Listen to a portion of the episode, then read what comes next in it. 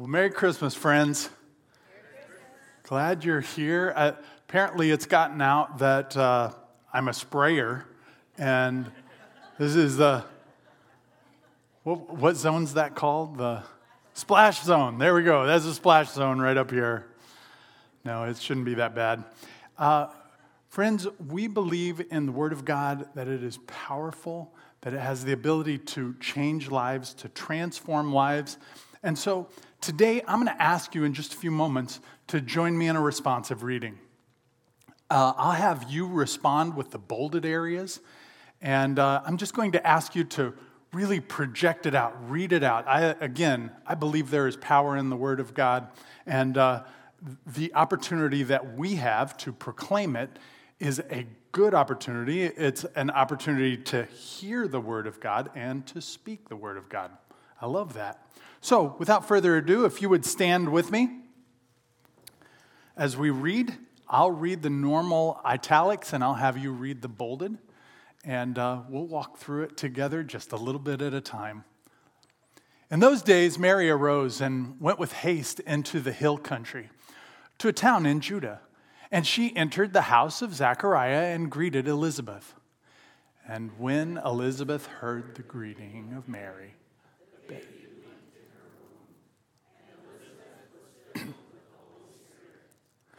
and she exclaimed with a loud cry, Blessed are you among women, and blessed is the fruit of your womb. And why is this granted to me that the mother of my Lord should come to me? For behold,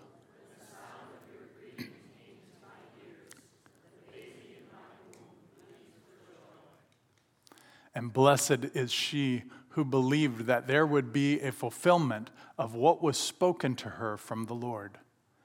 And Mary said,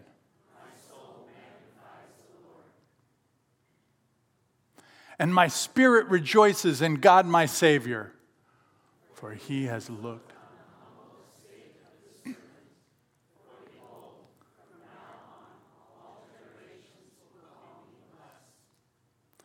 For he who is mighty has done great things for me, and holy is his name, and his mercy is for those who fear him. He has shown strength with his arm. He has scattered the proud in the thoughts of their hearts. He has brought down the mighty from their thrones. He has filled the hungry with good things, and the rich he has sent away empty. He has helped his servant Israel. As he spoke to our fathers, to Abraham, and to his offspring forever. And Mary remained. Let's pray. Lord, we love you and we thank you Thank you for the opportunity to come together, to celebrate you, to worship you.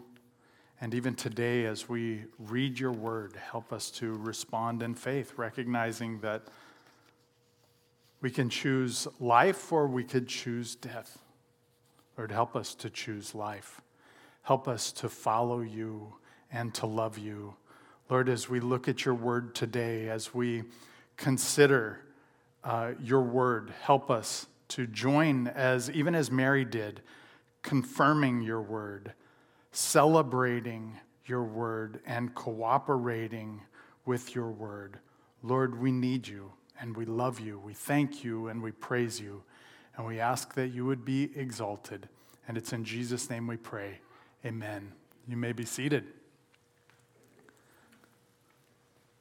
Well, we started last week this series called The Unexpected Expected. And throughout it, we saw Luke start to use language, imagery that drew out certain themes throughout the scriptures themes of freedom, themes of promises fulfilled. And as we began to look at the scripture, it became obvious that there was a call for us, even today, to make some choices, to join in the activity of the scriptures, and to respond to the Lord we recognize that even the early disciples, as they were training disciples, they brought them to this very point. There are two ways. One leads to death, and one leads to life. And this is the way of life, they said. And so today we want to engage. We want to see what the Lord would have for us. We want to understand it in the context that it was given. And then from there, as we identify a variety of principles, we want to see how that might apply to us even today, uh, as we see it lived out in the life of Mary, even in an infant, or even through an infant in his mother's womb, we'll see this lived out. And we'll see it in the words of Elizabeth as well. If you're not there, we want to encourage you to turn to Luke chapter 1, verse 39 is where we're picking this up, and that was where our reading was even today. As we follow through, this will be the flow of our time together. It'll be a confirmation of God's word. Watch and see how Mary confirms God's word how John confirms God's word, how Elizabeth confirms God's word. And then we're going to move into the celebration of God's word, how a natural flow of confirming what God has said leads us to a celebration of God. And then finally, we're going to look at a larger swath of the scriptures and see how cooperation with God's word is necessary to choose the way of life. We're in Luke chapter 1. We're going to start in verse 39. If you're not there, go ahead and turn there and we'll pull it up on the screen. In those days, Mary arose. I'm going to stop there for a second. I want you to know, first of all, that I'm not going to stop every four words. So, uh, some of you started getting nervous immediately. I recognize that. Uh, but this is an important word for us to grab a hold of. Uh, the word arose, or at least that's how we translate it. Luke is the, one, the primary user of this word, and he uses it in Acts and in Luke. Uh, it's used throughout the New Testament, but he primarily uses it to refer to the resurrection. So there is a certain amount of life that is infused in this word that Luke wants us to get. Uh, Mary arose. It is with life that she goes out. There is an expectation of life associated with what she's doing. Oh, we don't want to miss that as we follow this narrative. In those days, Mary arose and went with haste into the hill country to a town in Judah. And you might ask, why is she doing this? Remember, last week as we read through the scripture, we saw that Gabriel came to her and told her what was about to happen It's very likely that she's confirming that these things are indeed happening. You'll see as we go. And she entered the house of Zechariah and greeted Elizabeth. And when Elizabeth heard the greeting of Mary, the baby leaped in her womb. The word leap there has the idea of joy. It's a natural response when you're in the presence of the Savior. You leap with joy. And Elizabeth was filled with the, Spirit, with the Holy Spirit. And she exclaimed with a loud cry, Blessed are you among women, and blessed is the fruit of your womb. Again, what she's saying is motivated, is directed because of the filling of the Holy Spirit in her life. She's about to say some things that would not be common to say to someone younger than yourself in that culture, but she does. Watch this. And why is this granted to me that the mother of my Lord should come to me? For behold, when the sound of your greeting came to my ears, the baby in my womb leaped for joy. And blessed is she who believed that there would be a fulfillment of what was spoken to her from the word. We have uh, kind of three areas that I want to address. You'll see that Mary rises up you'll see that John jumps up, and you'll see that Elizabeth speaks up in this section in a confirmation of the word of God. Mary rises up to confirm that that which was told to her is, is true. It's different than doubting. Confirming is different than doubting. Lord, you said this, so actively I'm pursuing it. Actively I'm confirming that this is true. And that's indeed what Mary does as she gets up and goes to Elizabeth's home to Zachariah and Elizabeth's home. She's confirming that what the angel spoke to her is true, that the very words of God that were spoken to her are actual. And it is not passive, it's an active sort of faith that she's living. And then you'll note that there's this baby in Elizabeth, John by name, leaps for joy. And that's a fulfillment of what the angel told Zechariah in verse 15 that this baby is going to have the Holy Spirit indwelling even in his mother's womb. And we see that as the Savior is in the presence of Elizabeth and this baby. John's response is uh, a response of obedience, of confirmation of what God has done. And Elizabeth's words speak that, that truth, that very truth. Mary rises up, John jumps up, and Elizabeth speaks up. And all of this is in confirmation of the Word of God. So, probably, I'm not going to ask anybody to raise hands, but probably none of us have had Gabriel in our presence in the last 24 hours, physically speaking to us. So, how do we confirm God's Word? How do we go about that? Well, let me suggest that that is our responsibility is to confirm that God's word is true. If you were a part of core discipleship, you'll recognize that there was an entire class dedicated to, to uh, the question Can I trust the Bible as God's Word? Some of you were a part of Rick Allen's uh, Skeptic's Journey seminar last year. In April, he's going to do a class on this very thing uh, apologetics. Can, can I trust this scripture as God's Word? Well, indeed, we can. I'm going to do a, a flyover, a 35,000 foot view of this very issue. Can we confirm God's word? The answer is yes. Over 5,000 Greek New Testaments are available to us, fragments within a couple of decades of the, of the very writing of the scriptures. All 5,000 within 200 years of the writing. 25,000, approximately 25,000 complete New Testaments in a variety of ancient languages within 200 years of the writing.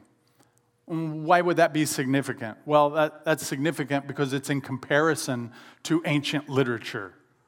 Uh, we don't have anything that's within that framework. Uh, in other words, the next closest um, uh, ancient literature that we have is 400 years after it occurred.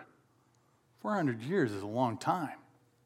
Not just that, but we also only have a few copies of it, a few copies of copies that are 400 years after the fact. Uh, that's problematic. So, just from the volume of scripture that we have, within a small window that we have it in, we recognize that the scriptures are consistent. But there is a distortion rate. That distortion rate is 0.2%. 0.2%. And you might be thinking, well, 0.2%, that, that could be significant, except it's not. In most cases, it's a matter of words being flipped around. It has no significant theological impact, the distortion of 25,000 scriptures. Meaning that we can trust it, at least from a copy perspective. How about archaeologically? Well, yeah, archaeologically, we have found that the scriptures or that the archaeological finds have actually confirmed what the scriptures say. As a, uh, an immediate example, we confirm through archaeology that the Romans actually did execute people by crucifixion, and sometimes even with nails, hanging them as opposed to tying them onto the cross, onto crosses. Not just that, but there's archaeological evidence of uh, terms that were used. So, for example, Luke uses a term in Acts, the politarchs, politarch. And the term politarch is not found anywhere else in literature. And there's some questions like, well, why are they using that term? Maybe Luke just didn't have any concept and he kind of made up the term. It's specifically Lucan in its uh, origin. But upon some archaeological research, there, uh, there was a find that actually used that term in the same way that Luke did. So there's archaeological evidence that things happened the way that Luke suggested. Not just that. But also, there are eyewitness accounts. Some of them are by the very authors that wrote the scriptures. Some of them refer to people that were alive during the writing of the scriptures. In other words, there were people that could have disproved it if it wasn't true. So there are eyewitness accounts. And all of those are weighty when trying to understand can I trust these scriptures as the Word of God? Can I confirm it? But I would suggest there are some others, and this, this one is one of my favorites, and that's the fulfillment of prophecy. Uh, we see that the Old Testament speaks to some things that were going to happen in the New Testament, and indeed they do. Let me go through a few of those for you, or some of those for you, and we'll, we'll see if they've, that they've actually been confirmed. Here they are. The Messiah would be born in Bethlehem. The Messiah would be born a virgin. The Messiah would come from the line of Abraham. The Messiah would be a descendant of Isaac. He would be a descendant of Jacob. The Messiah would come from the tribe of Judah. The Messiah would be heir to King David's throne. The Messiah would be called Emmanuel. The Messiah would spend a season in Egypt. Children would be massacred at the Messiah's birthplace. A messenger would prepare the way for the Messiah. The Messiah would be rejected by his own people. The Messiah would be a prophet. The Messiah would be preceded by Elijah. The Messiah would be declared the Son of God. The Messiah would be called a Nazarene. The Messiah would bring light to Galilee. The Messiah would speak in parables. The Messiah would speak to heal the brokenhearted. The Messiah would be a priest after Melchizedek order. The Messiah would be called king. The Messiah would be praised by little children. The Messiah would be betrayed. The Messiah the Messiah's betrayal money would be used to buy a potter's field. The Messiah would be silent before his accusers. The Messiah would be spat upon and struck. The Messiah would be hated without cause. The Messiah would be crucified with criminals. The Messiah would be given vinegar to drink. The Messiah's hands and feet would be pierced. The Messiah would be mocked and ridiculed. The Messiah would, uh, would pray for his enemies. Soldiers would pierce the Messiah's side. The Messiah would be buried with the rich. The Messiah would resurrect from the dead. The Messiah would ascend to heaven.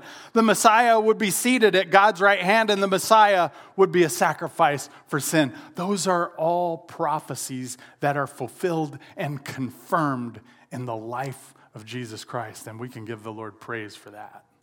That's right. It's, it's an interesting thing as we look at the scriptures and as it is confirmed. When we look at the Word of God and it's confirmed with facts, we know that these things happened. Uh, we know that we can trust the Word of God. There is a natural response, and the natural response is celebration of God's Word. It's an interesting thing. It happened in the first service, too that at the end of reading those prophecies, there were a few people who just started, they did it quietly because they weren't sure what kind of room, you know, they couldn't really read the room, they weren't sure. And like, yeah, that's good, that's really good. And then there were some people who just went ahead and clapped, and then other people looked around and said, oh, it is okay to clap, and then they clapped. And you, we did it in this room today too. Why?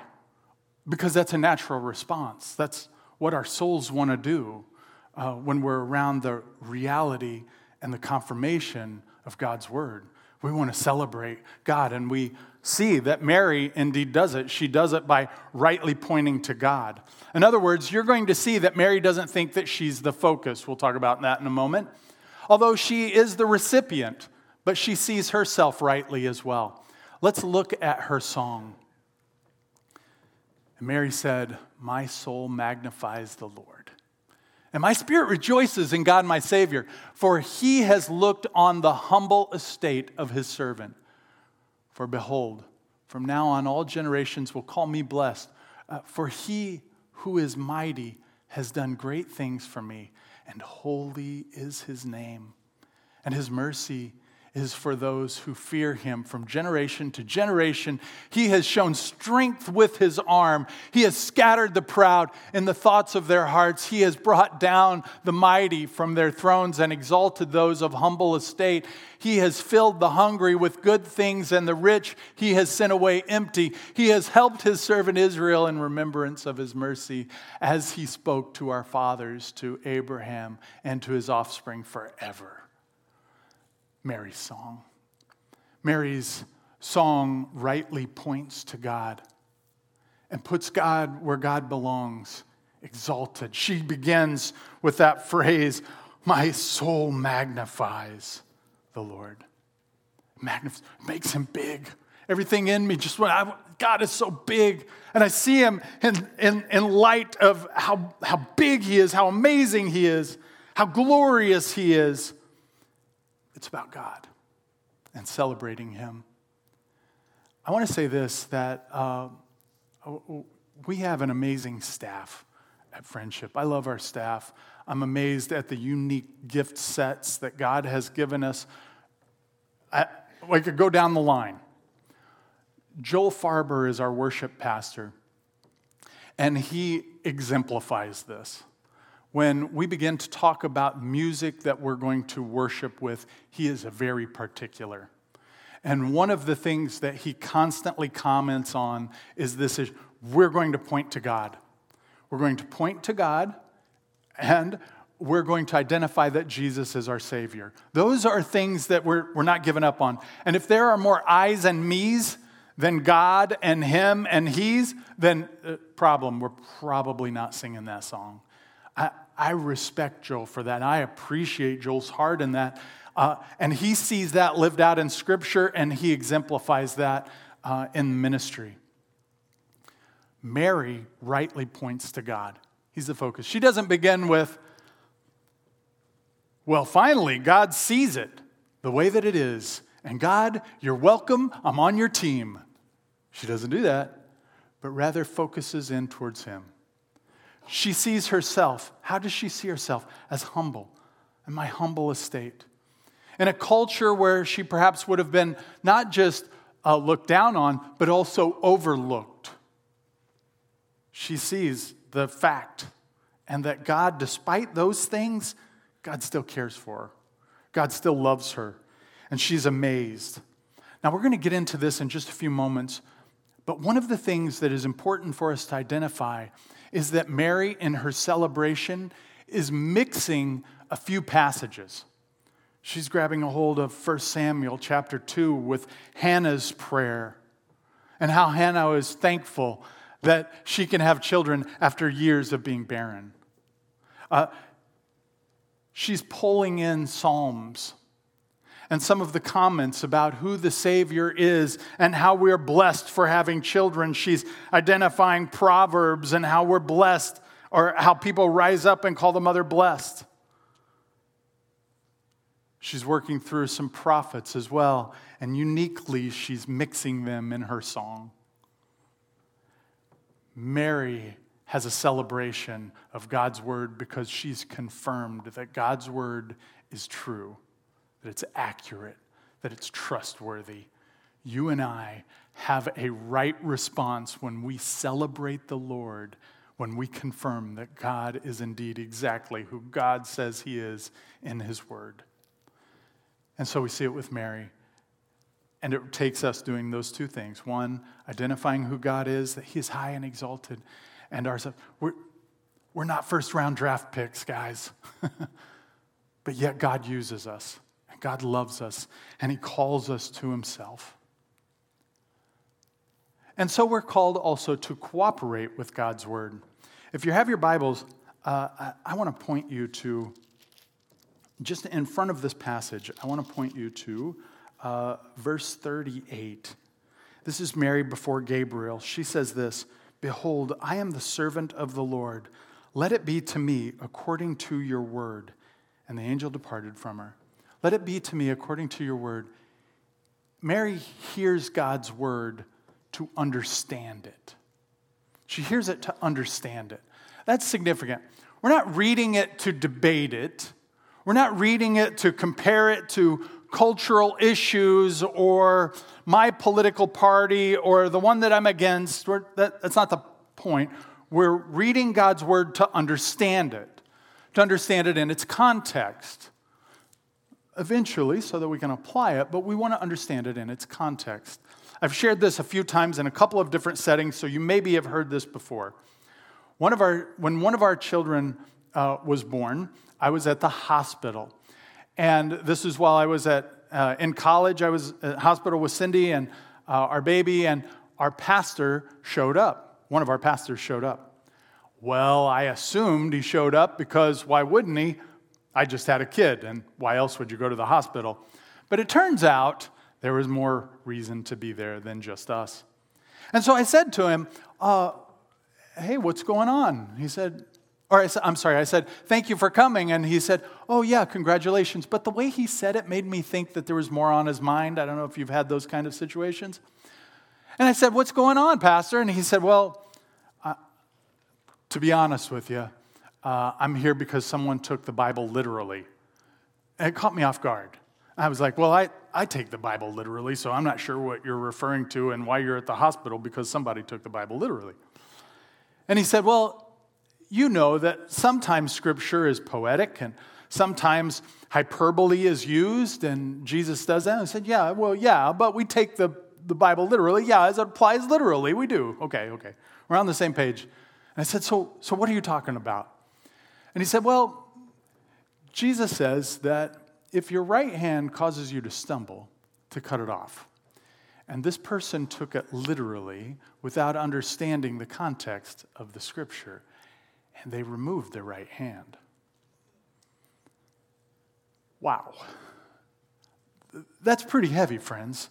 Uh, I was shocked.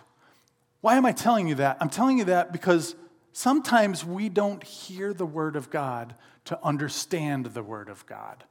Now, what this person did in an extreme example, we often do in, in other ways that are just as painful, eh, different, but just as painful. We wound one another spiritually. We hurt one another because of a lack of understanding. We misapply Scripture sometimes. And in those places, instead of choosing life, we accidentally choose death because we didn't understand. We didn't stop. We didn't hear God's word to understand. For Mary, it was a decision that she had to make. Going, to this, going home, she didn't have a Bible, a book on the bookshelf that she could just open up and start reading, but rather she had to go to the synagogue. And going to the synagogue, they would get out scrolls and they begin to read those scrolls. And as they read those scrolls, she would try to memorize it. And they would have classes sometimes, and they would try to memorize it. And they would memorize it and start to speak it, start to understand it, to live it out. What I'm saying is that in her cultural situation, it was difficult to do what she did, and she did it. But we hear God's word first to understand, and then we seek God's word to confirm. So I, I want to confirm, God, that, that yeah, I can trust you. And when we're going through an emergency, I, I can trust that you actually are good because I've confirmed it throughout my life. I've seen it lived out in, the life, in my life and in the lives of the saints around me. I can trust it. Or how about those situations where we're deeply wounded or even offended by a loved one and, and we come to that place of, should I forgive them? But we've been chewing on the word and we might be remember the Lord's Prayer. Our Father, who art in heaven, hallowed be thy name. Thy kingdom come, thy will be done on earth as it is in heaven. And give us this day our daily bread. And forgive us our trespasses as we forgive those who trespass against us. Yep, in real time, I have a responsibility to forgive. As I forgive, I'm forgiven according to that prayer that Jesus tells his disciples to pray. Forgive us our trespasses as we forgive those who trespass against us. And in real time, I'm seeking God's word, one, to understand it, and then I'm living it out. And in real, in real time, I'm expressing that. Yep, I can trust God. Because I found out that when I forgive somebody, I'm actually released. I, I'm living in freedom that I didn't have when I was holding on to that unforgiveness. Memorize God's word to worship. As I've already stated and kind of let you in early, Mary has memorized God's word in such a way that she is lacing Hannah's prayer with the Psalms and the Proverbs and Isaiah and Micah and, uh, and is speaking this prayer in such a beautiful way, in a worshipful way. because she's memorized God's word and hidden God's word in her heart. Friends, you and I are in these type of places where we have to make decisions. We can passively go through things. Okay, yep, God, it's all going to work out the way you said, and that's, that's great. We can be passive. But the examples that we have in Scripture, the good examples, are the active examples, those that confirm that God's word actually is true. And that it, it may cause us to rise up, it may cause us to jump up in joy. And it may cause us to speak up with our words. So it's actions, it's attitude, and it's words. It's cause us to celebrate. That will be a group of people who are characterized as uh, those who worship the Lord through celebration because we're close to the Lord and we cooperate with God's word. In other words, we do what it says because we know we can trust it. The worship team is going to come out, and as they come out, we're going to prepare our hearts for communion. In preparation for communion today, I, I want to encourage you to engage just like we've discussed to be willing to celebrate God as we indeed have confirmed God's word, to cooperate with God, and to see what God will do. Communion is for the believer. We, re, we get both the bread and the cup and return to our seat, but we do that after asking the Spirit of God to examine our own hearts. Is there any unconfessed sin? Have I, have I been doing something, living a certain way that, that is towards death and not towards life? And if so, that we repent. We confess that sin and we follow God, not just turn to a different sin, but we follow God. And in doing so, we also participate together. Here's how it works at Friendship we'll ask you to pause before the Lord and just ask the Lord to examine your own heart.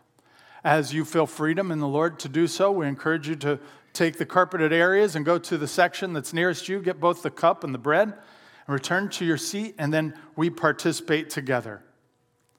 And so, with that, let's pray. Lord God, we love you and we praise you. We ask, O oh Lord, that you would be exalted and lifted up. We ask, O oh Lord, that you would give us eyes to see and ears to hear, that even today, we trust your word, but we want to own it. And the way that we own it is confirming that it is actually exactly everything that you've called it to be your word. And Lord, as we discover your word and you in this place, we can celebrate you and worship you. And so today, as we participate in communion with the cup and with the bread, we remember what you have done. It's in Jesus' name we pray.